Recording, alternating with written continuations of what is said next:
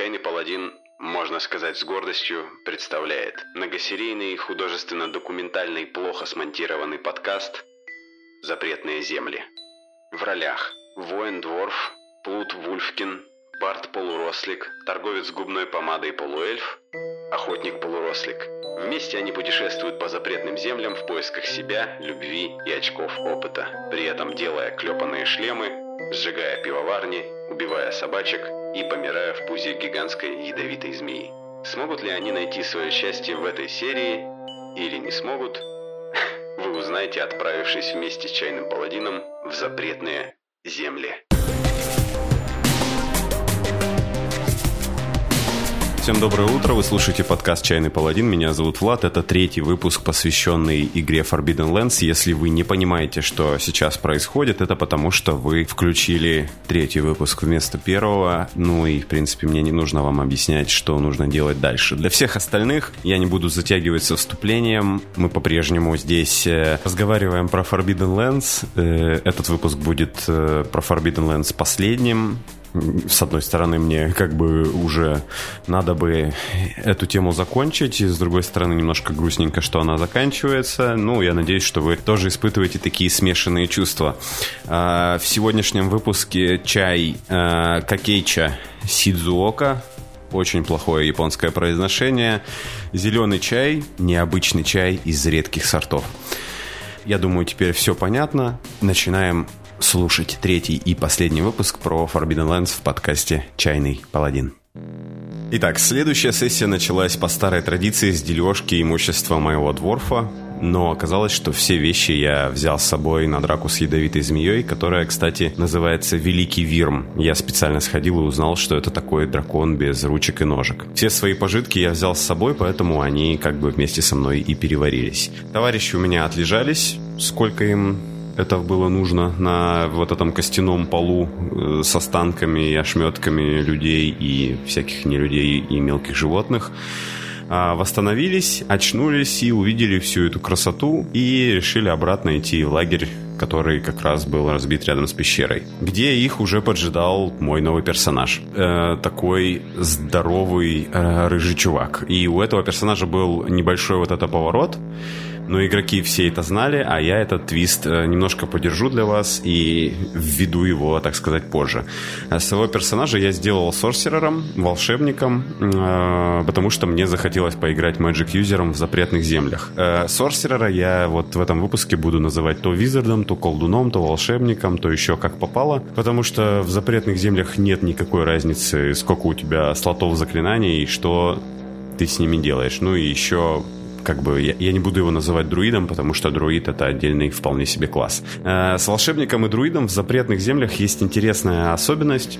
В отличие от сами знаете какой игры, они довольно неплохо отбалансированы. Ну, кастеры, мэджик-юзеры по отношению к боевым персонажам. Э, в запретных землях волшебные люди вполне могут э, наносить тяжкие увечья своей магией, а также не только увечья, но и творить всякие джедайские ведьмачьи вещи. Но от того, чтобы все начали играть за друида и волшебника, нас с вами удерживает несколько факторов. Первый. Какие бы эти заклинания не были замечательные, они не работают на монстрах. Точнее, большинство из этих заклинаний. Ну, некоторые работают. А так как убийство монстров это одно из ваших ключевых занятий, потому что за него дают опыт, мы сразу здесь упираемся в проблемку, что в драке с разными территориальными животными типа грифонов мы не сможем использовать весь набор этих шикарных заклинаний. Второе – это то, что на использование заклинаний расходуются очки силы воли, которую не так-то просто получить.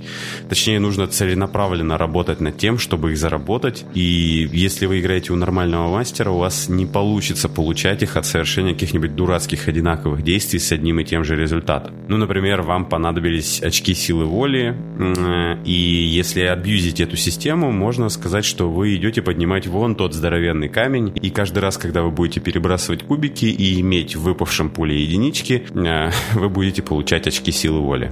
Так не надо делать. Поэтому, если вы визард, вам нужно активно и логично взаимодействовать с окружающим миром, что, в общем-то, здорово, но требует от игрока определенных усилий так как это все-таки не подходи бей. С другой стороны, это классно отображает э, любопытствующую натуру волшебников, которые желают все изучить и попробовать. Отсюда идет еще небольшая проблема, которая заключается в том, что творить волшебство будет получаться не слишком часто, что довольно логично. Но вам нужно помнить, что вашему персонажу нужно что-то уметь делать в бою, кроме каста заклинаний, иначе будет совсем тяжеловато. И, наконец, третья причина – это магические мисхапы. Ну, то есть э, что-то пошло не так, случаи. Э, происходят они, когда у вас выпадают э, единички на касте. Напомню, чтобы скастовать заклинание, вы называете количество очков силы воли, которые хотите потратить. Это у нас будет сила заклинания. Заклинание при этом совершается автоматически, но если хоть на одном из кубиков выпадет единица, то что-то пошло не так, и вы кидаете D66 по таблице мисхапов. Если вы такой же удачливый, как и я, с легкостью будете выкидывать что-то в районе районе пятого десятка. Чем ближе к 66, тем хуже. Игра за волшебника это, я бы сказал, такое сочетание хардмода и русской рулетки. Не сказал бы, что она дает какие-то очевидные преимущества по сравнению, например, с игрой за воина. Ну, впрочем, я играл только за два класса. Даже будучи про довольно прокачанным, ты не меняешь реальность, э, исходя из своих желаний, ну, то есть кардинально. И при этом шанс отъехать от каждого заклинания у тебя одинаковый как на первой сессии, как на десятой, так и на двадцатой.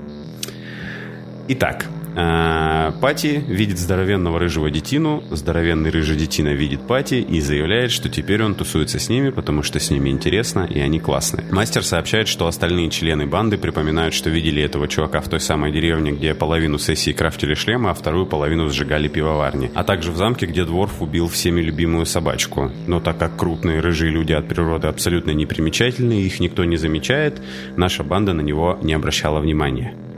Короче, желание присоединиться к группе искателей приключений было сочтено нормальным, то, что они все классные. И это вполне себе хороший предлог э, взять волшебника в пати, потому что мы здесь играем в РПГ про бомжей убийц, а не куртуазный роман с прописанной мотивацией у каждого дворецкого. И мы не стали терять больше времени и сразу, в принципе, принялись за нашу обычную рутину в запретных землях, ну, то есть опасный туризм. Перед тем, как в очередной раз отправиться на охоту, мы решили все-таки вернуться в пещеру и вытащить гнома из пуза той самой здоровенной ядовитой змеи. Прокинув, как положено, навык выживания, охотник вскрывает пузо, и оказывается, что гном вместе с доспехами, оружием и деньгами успел перевариться в такой неаппетитный суп-пюре. Одновременно с этим мы решили снять кожу с вирма, чтобы использовать ее для крафта чего-нибудь кожаного. Я в очередной раз взял себе персонажа крафтера. Э, у колдуна скилл крафт можно поднять выше единички. Ну, то есть мне, в принципе, вообще никак, наверное, было не судьба расстаться с этим скиллом.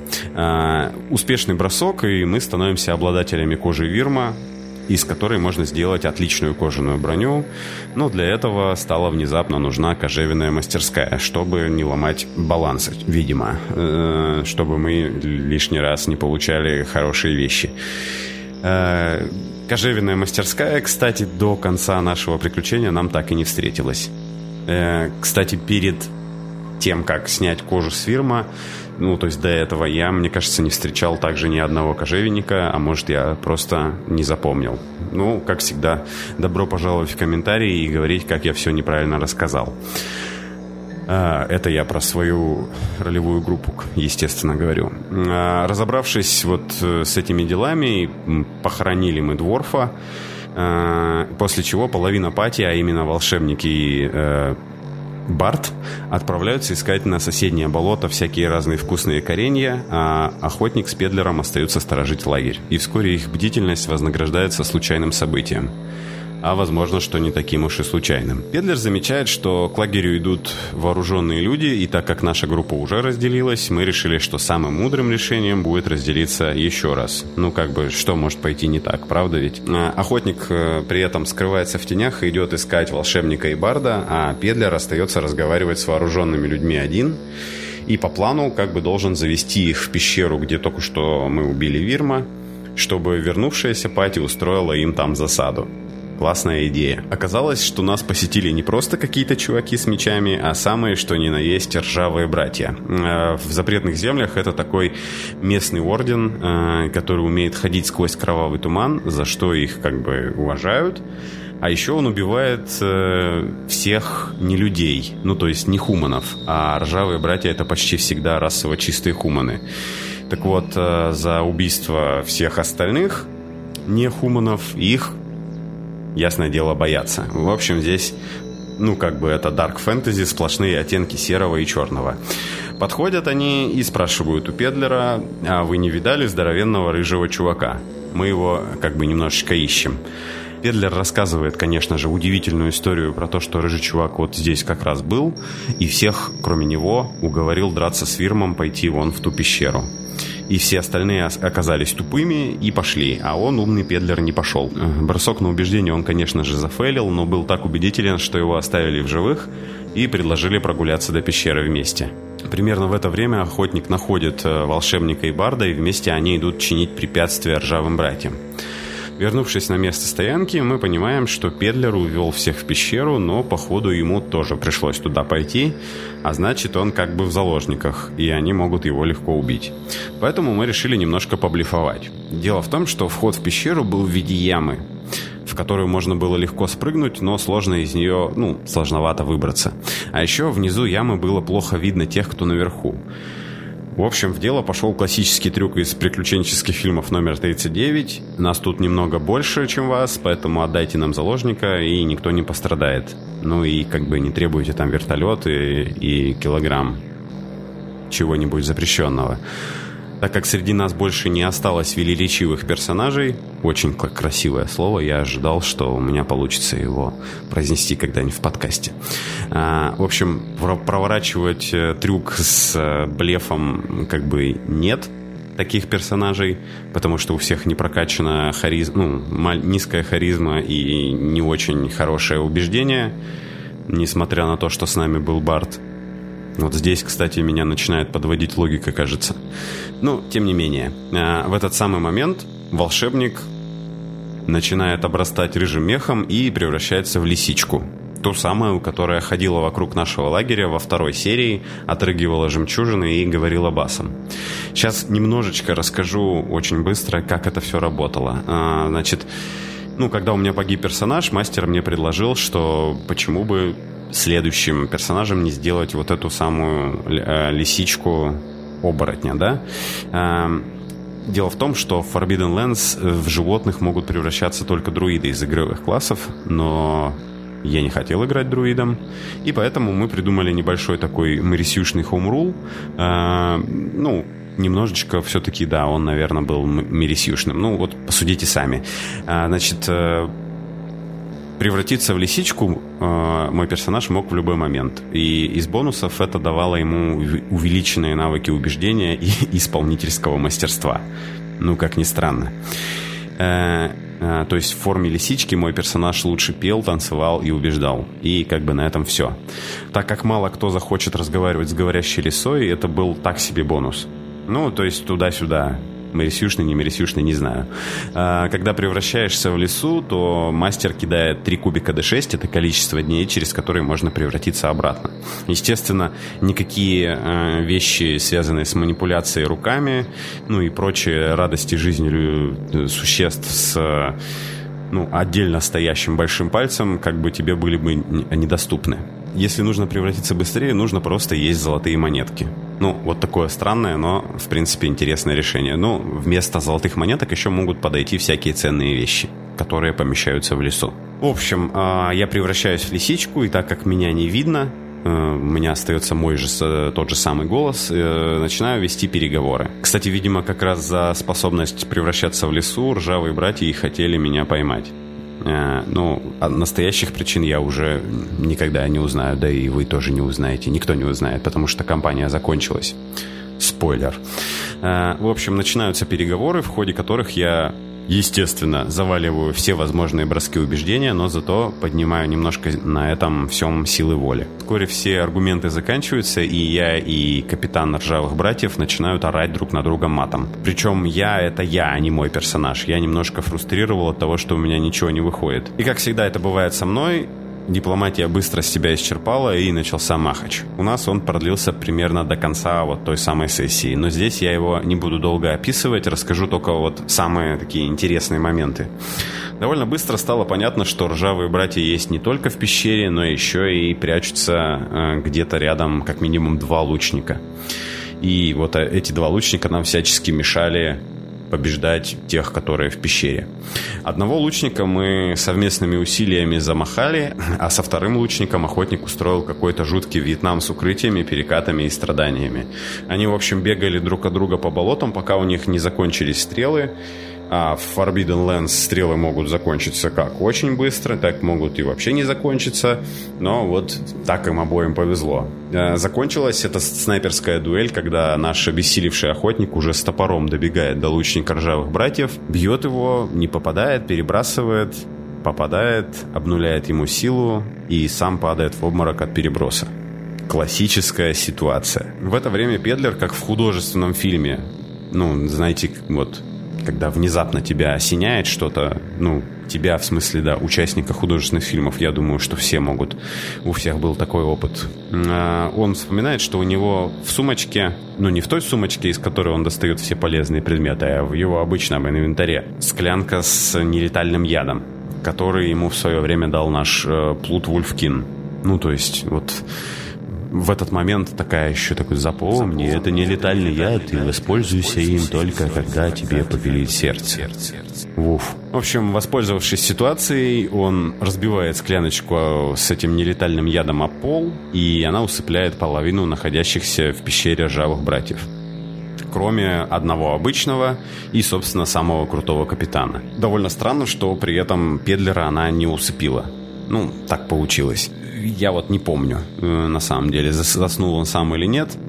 Ну, тем не менее. В какой-то момент, ну, давайте представим, что это произошло вот примерно сразу после разбивания склянки. У... Начинается такой вполне себе киношный дождь с грозой, и у крутого и мощного капитана ржавых братьев сдают нервишки в этот момент, и он решает выйти и жестоко нам всем навалять. К этому времени мой волшебник уже как раз успел накопить 4 очка силы воли. В общем, а, капитан забирается по ну, стене вот этой ямы, как правильно говорить, ну да, наверное, по стене. Э, лезет наверх, уже готов вылезти из пещеры, но тут ему на руку ложится лапка лисички. Он поднимает голову, видит ее морду, которая, естественно, освещена вспышкой грозы. Ну, вы понимаете. У лисички, как положено, загораются глаза, и я кидаю 4 кубика, чтобы спалить его заклинанием Immolate, э, которое наносит столько урона, сколько ты потратил кубиков. Э, ну, сколько ты потратил очков силы воли, конечно. И на четырех кубиках выпадает одна шестерка, что увеличивает силу заклинаний на один, если помните. В общем, капитан смотрит на лисичку, лисичка смотрит на капитана. Это клише я использую уже второй раз в этом выпуске. И капитан сгорает э, нафиг просто заживо. Бум-шакалака.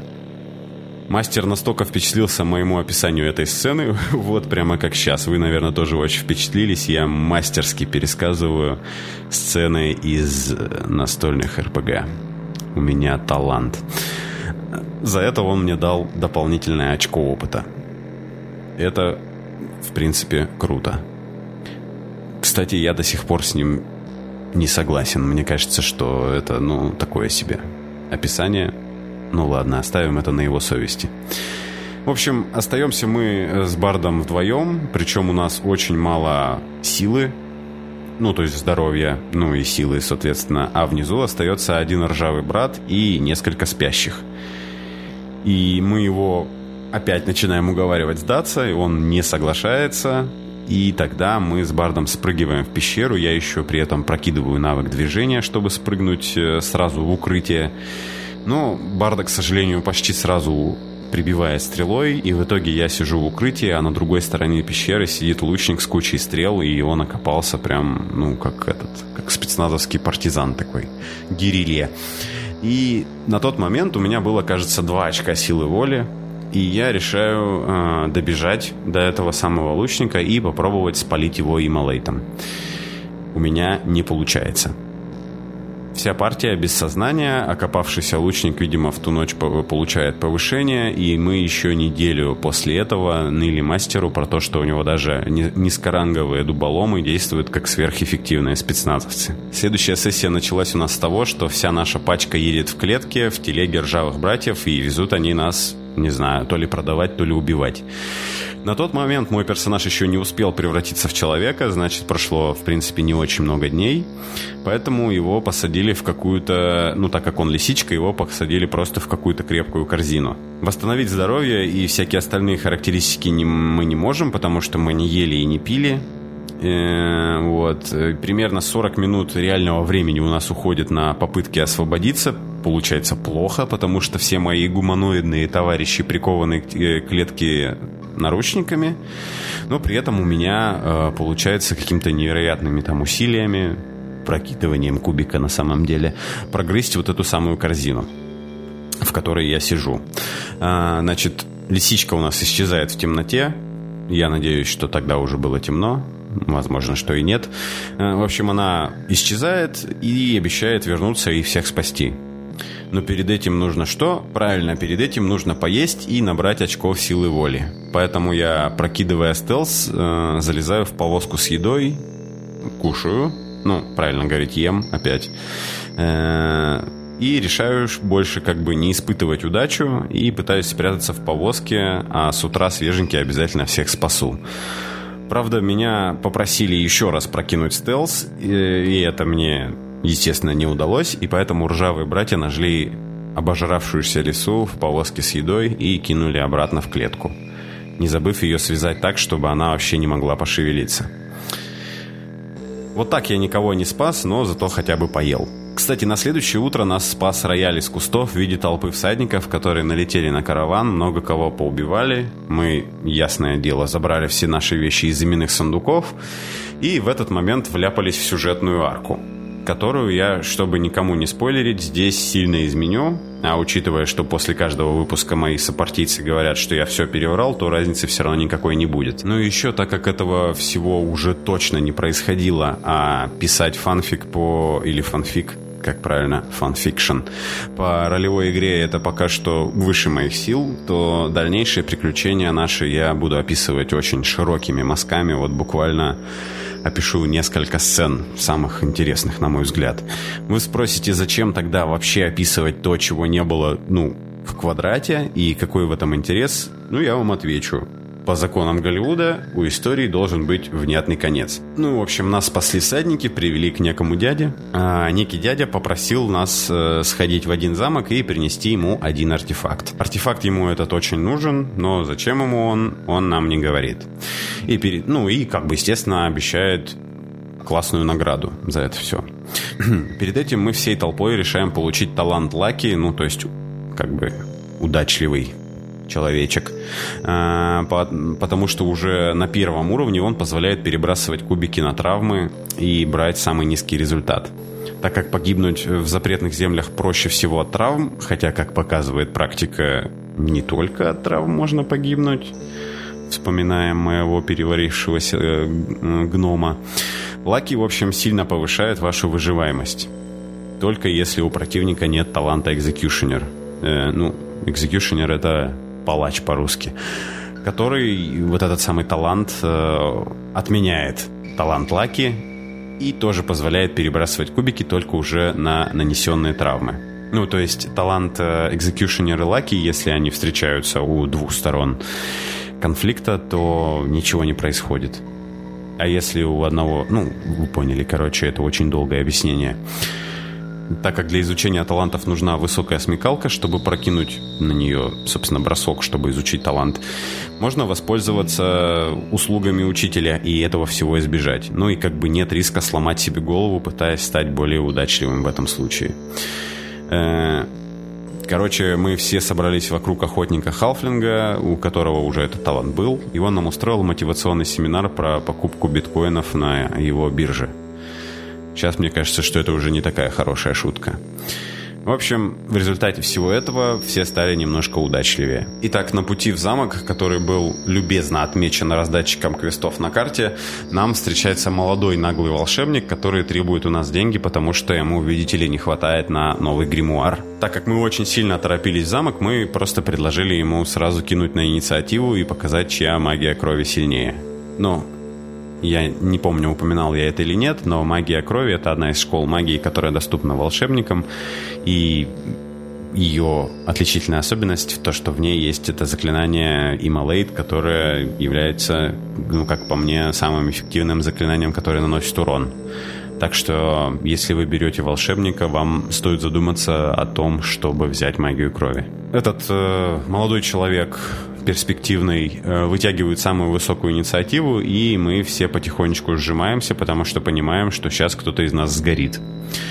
Он тратит, кажется, три кубика, и тут я вспоминаю, ну, три очка силы воли. И тут я вспоминаю, что у меня есть два очка силы воли и кастую отмену заклинания. Ну, отмена заклинания это тоже заклинание. Его можно кастовать в ход э, колдующего противника и тем самым эм, снизить ему силу заклинания, собственно, своей силой заклинания. А, вот. Э, один урон проходит кому-то в силу, не помню кому, а остальной урон отменяется. И на одном из трех его кубиков выпадает единичка, мастер кидает э, по таблице магических что-то пошло не так, и мы готовимся смотреть потрясающий аттракцион. И выпадает 66. Вот не вру. Так было на самом деле. Детали встречи были другие, э, все остальное было другое, все остальное неправда, но 66 выпало совершенно точно. Вот вам крест. На 66, э, рядом с тем, кто кастовал заклинание и ему так вот не повезло, открывается портал в другое измерение. Оттуда выползает демон и утаскивает колдуна в какой-то там ад. Если колдующий это игровой персонаж, то игрок за него может сразу же при этом начинать делать другого персонажа. NPC просто нападает, пропадает навсегда. Ну или на типа дофига сессии, а потом возвращается с полностью изменившейся личностью.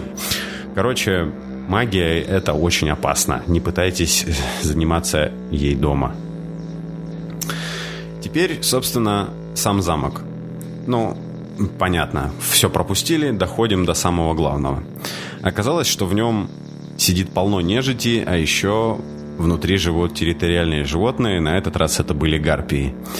И если с гарпиями, в принципе, все понятно, ну как, ну то есть мы просто обошли их стороной, то нежить оказалась довольно интересная. В замке нежитью были вот буквально все слуги, стражи, всякие дворяне, и при этом они не побежали на нас нападать, а вместо этого занимались всем тем, что делают люди, которые живут в замке. Ну, то есть пытались повторять то, что они делали при жизни, что было довольно сложно, учитывая полузгнившие ручки и ножки. Собственно, наш вот этот артефакт э, МакГаффин, который нужно было забрать, он находился, естественно, в тронном зале, естественно, в руках владельца замка, который тоже был нежитью, только при этом умел говорить. Уже был конец сессии, и мы подозревали, что это был конец кампании, мы все устали, и просто предложили ему кинуть инициативу. Так как мы примерно представляли, что это будет самое что ни на есть битва с боссом, в тронный зал мы пришли заряженные очками силы воли прямо по самое... Ну, по самое вот это. Ну, в общем, было трудно, было круто. Дядя нежить повержен, артефакт наш. Остальная нежить упокоилась. Квестодатель в награду за артефакт подарил нам, собственно, этот самый замок. И вот так закончились наши приключения в запретных землях. Пам-пам. Давайте теперь немножечко поговорим про то, насколько эта игра хороша, хорошая она, плохая она и кому она подойдет. Как вы могли догадаться из моего длинного, очень длинного рассказа про Forbidden Lands и нашей достаточно длинной кампании, которая продлилась с февраля по май, игра нам понравилась. За время игры я не могу припомнить никаких серьезных э, минусов, высказанных каким, кем-либо из игроков. Поэтому озвучу здесь пару минусов, которые всплыли во время нашего обсуждения игры в подкасте «Зайду позже» от ролевого подвала. Эти минусы я считаю более или менее существенными. А, значит, э, система получения опыта, с одной стороны, в игре классная. Я напомню, что вы получаете опыт за ответы на стандартные вопросы в конце сессии. И опыт этот дается за начинаем загибать пальцы. За нахождение сокровищ, убийство монстров, нахождение места для приключений, влияние вашего темного секрета на остальных игроков в негативном ключе и так далее и тому подобное. С одной стороны, это классно, в том смысле, что вы четко понимаете, чем вы будете заниматься в этой игре. Опыта за куртуазный флирт с принцессами и политические интриги здесь не дают. Ну, только если не считать это экстраординарным действием, за которое тоже дают опыт. Вы являетесь теми самыми пресловутыми бомжами-убийцами из всех задолбавшего мема, или в нашем случае вы туристы-мародеры, и вы четко понимаете, что вы здесь делаете. Плохо здесь то, что такую систему можно начать использовать в своих манчкинских грязных целях и совершать действия, которые не слишком укладываются в обычную логику, но при этом дают опыт. Например, перейти в соседний гекс просто потому, что вот за всю эту сессию этого еще вы не сделали, даже если вам туда не надо. Кроме того, некоторые вещи выглядят слишком механическими и условными, а подчас и довольно абсурдными. Вспомните историю про гнома, который делал одеяло и нанес себе увечья, от которых упал в обморок. Это вот, ну, наверное, самые такие страшные минусы. Ну, они очень натянутые, конечно, но без минусов нельзя же делать обзор на игру. Правильно? Сейчас так не принято. Поговорим о плюсах. А, у вас есть э, довольно ощутимая прогрессия персонажа, и вы, и вы, пусть не так явно, но ощущаете, что становитесь сильнее, развивая вот эти навыки и получая таланты. Причем довольно правильно, я считаю, что таланты прокачивать проще, чем навыки, ну то есть меньше очков опыта вы на это тратите. И вы с каждым взятым талантом э, немного увеличиваете свои возможности, а не просто бросаете больше кубиков. Хотя иногда вы просто бросаете больше кубиков. Другой плюс — это сам вот этот акцент на перемещении по гексовой карте и исследовании этой, этой карты и случайным собы случайных событиях. В ходе кампании у нас было довольно дофига классных ситуаций, которые мы либо сами себе создали, либо с небольшой помощью мастера, и в итоге много смеялись и отлично провели время. Сказано без какого-либо сарказма. Единственный момент, что такой подход не слишком подходит мастерам, которые хотят рассказать свою историю и поставить игроков на жесткие рельсы. Мне показалось, что игра как бы сама этому противится и становится при таком подходе м, довольно пресноватой.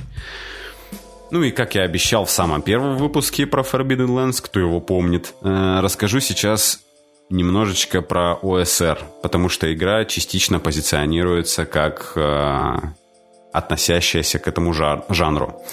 Ну, так, немножечко заходит в него. ОСР — это Old School Revival или Ренессанс, и я вам про него сейчас в очень общих чертах расскажу, потому что я как бы не являюсь в этом деле большим специалистом, но общие принципы, я думаю, что понимаю. Как всегда, все несогласные, добро пожаловать в комментарии и писать, как я был неправ. Э, ну, таким образом, я надеюсь, что у вас хотя бы появится представление, если у вас еще нет, э, собственно, этого самого представления, и вы как бы взрослые умные люди, и все остальное сами прекрасно найдете в интернете. Если вы просто не знали до этого, что такое Old School Revival. Короче, Old School Revival, он же Ренессанс, повторюсь, еще его называют Old School Ренессанс, э, на русском Возрождение старой школы. Это такой подход к дизайну ролевых игр, который черпает вдохновение из самых первых редакций ДНД и создает на их основе так называемые ретро-клоны – это такие игры, которые берут самые удачные, удачные и полюбившиеся игрокам и мастерам вот, этих, вот этой старой школы, вот этих старых людей, э, полюбившимся им механики и подходы, собственно, к дизайну, и потом допиливаются под себя. И так получается ретро-клон. Вот. А акцент в таких играх чаще всего поставлен на изучение территории, драки с монстрами и поиск сокровищ. Двигаются персонажи при этом по карте, которая расчерчена на гексы. Ну, обычно так всегда происходит. Ну, или на квадраты. И при этом как бы персонажи могут ходить, в принципе, куда захотят. Правда, никто при этом не гарантирует, что место, куда они хотят прийти, будет им по зубам. Собственно, пещера, которая расположена рядом с деревней, может оказаться для, свежесозданного персонажа слишком трудной, и вся пачка в ней поляжет. Ну, вам ведь не зря говорили в деревне, что там в этой пещере опасно. И игры в таком стиле как бы отучают от привычки надеяться на рояли в кустах и ощущения, отучают от ощущения, что ты здесь самый крутой, и дай-ка я вон пойду наваляю вон тому дракону, он же стоит в стартовой локации, а значит я смогу его убить. Ну и обычно в таких играх персонажи это ребята, которые чуть-чуть получше, покруче крестьян или там городских жителей каких-нибудь. И они не становятся полубогами на 20 уровне. Ну, вот такое примерно описание. Ну, я думаю, что на, этот, на этом моменте многие ожидают от меня ответа на вопрос, относится ли Forbidden Lands к QSM и QSR э, играм. И я вам скажу так, ребята, решайте сами, потому что я в этом нифига не понимаю. Ну и для, вот отчасти для этого я делал такой длинный обзор, поэтому поиграйте сами в Forbidden Lands, почитайте про ОСР и сделайте выводы, безусловно, правильные сами. Как по мне, так Forbidden Lands к ОСР относится процентов примерно так на 70. Ну и да, это классная игра. Такие дела. Переходим к окончанию.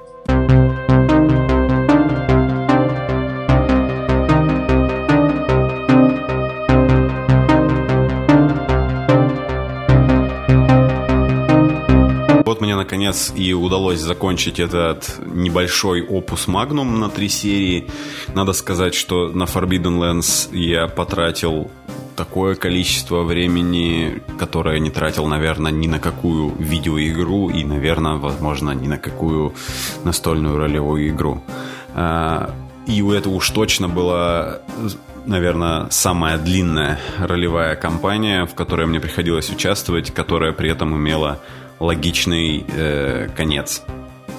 Вот. Э, и, то есть, мы, наша кампания длилась с февраля по май, напомню, и еще после этого весь июнь и немножечко заходя на май и немножечко заходя на июль, я делал еще и подкаст про Forbidden Lands.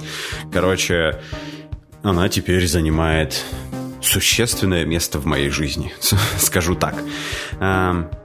Немножко расскажу про свой опыт. Как показала практика, я, как всегда, наступил на все возможные грабли и переоценил свою память и количество свободного времени.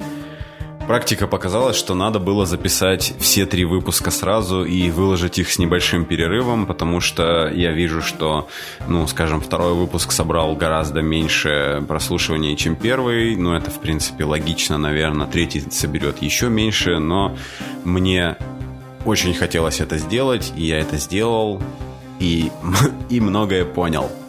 Вот, э, теперь я умный и впредь буду делать э, вот таким образом. Ну, то есть записывать, если я буду еще делать многосерийные какие-то выпуски, я буду записывать все э, серии разом.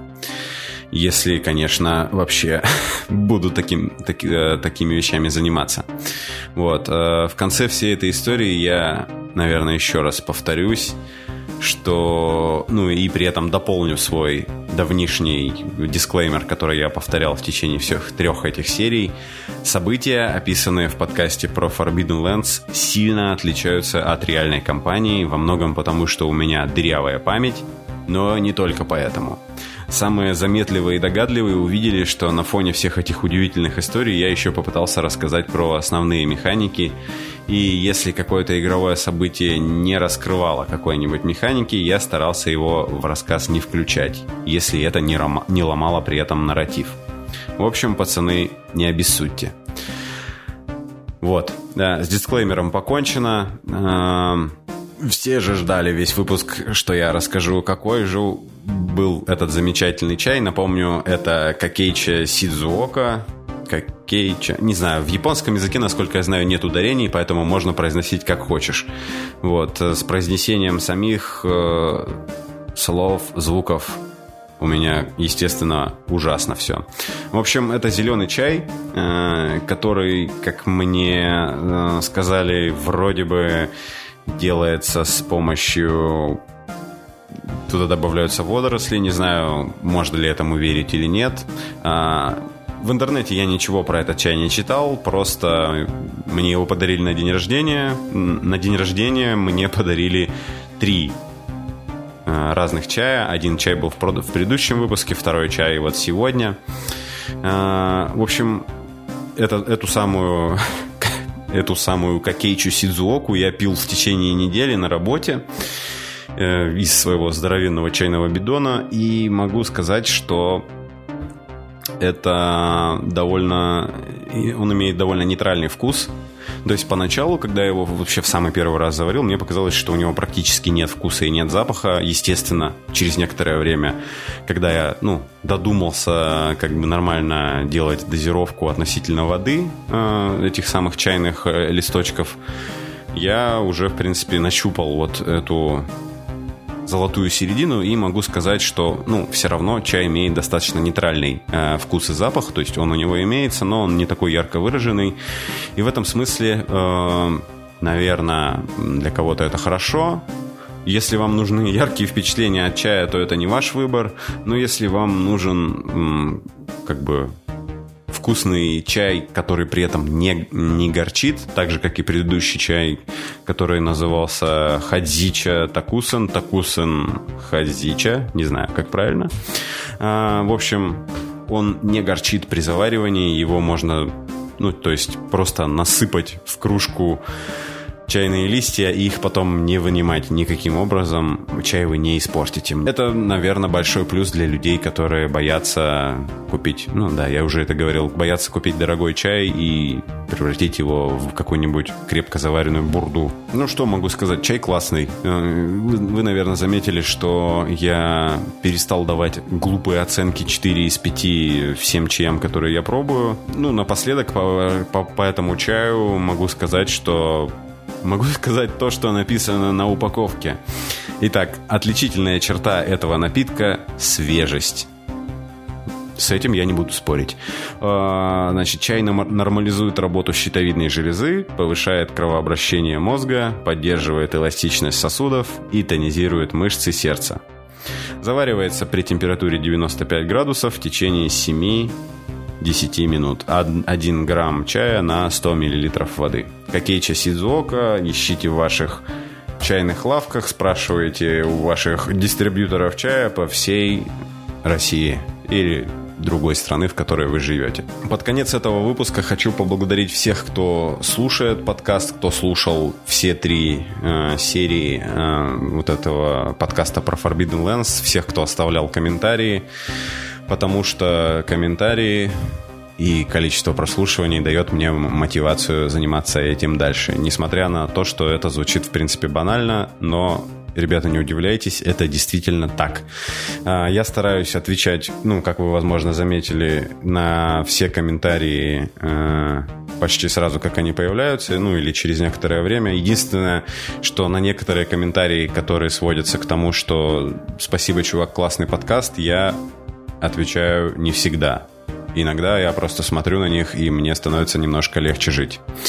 Вот. Э, я не очень часто прошу в этом подкасте людей о чем-либо, кроме того, что в каждом выпуске я прошу оставлять побольше комментариев. Но вот сейчас, наверное, хотел бы попросить вас, если вам будет не очень трудно. Я ощущаю себя супер неловко, это попахивает попрошайничеством, но если вам не трудно и если вам этот подкаст нравится, не стесняйтесь его репостить везде, где только можно. Особенно если вы владельцы крупных каких-нибудь поблосов. Потому что количество подписчиков в подкасте держит мое воспаленное эго и помогает мне делать подкаст дальше. В конце хочу поблагодарить Юру, Сашу и Никиту за отличную игру и, конечно же, Ваню за то, что он эту игру мастерил.